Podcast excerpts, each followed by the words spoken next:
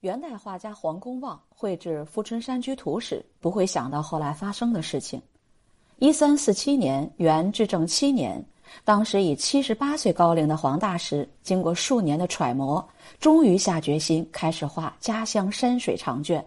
此画费时3年，定名《富春山居图》，后来成为中国山水画长卷的典范，在中国10大传世名画中占有一席。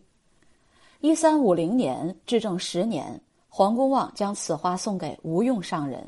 富春山居图》从此在第一位藏家的丹心中开始了漫长又富有传奇的历程。明成化年间，此画到了大画家沈周手中，沈周到处显摆，请人提拔时不幸丢失，虽然后来又在画肆遇到，但囊中羞涩，只好背临一卷，聊以自慰。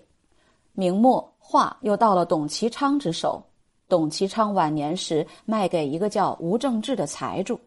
明末清初时，吴正志的孙子吴红玉遭遇改朝换代，什么都丢下了，随身只带了《富春山居图》和智勇法师千字文真迹。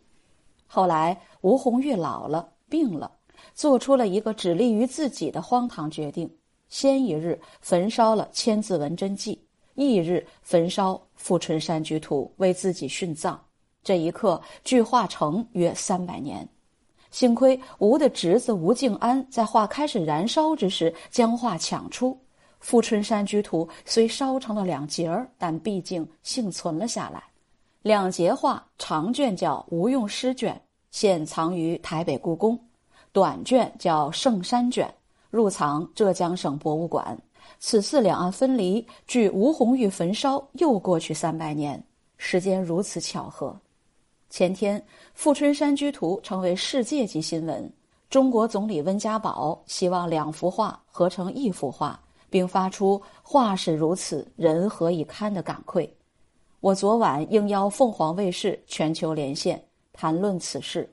海峡两岸翘首企盼，不仅仅是两画合展，更重要的是两岸统一。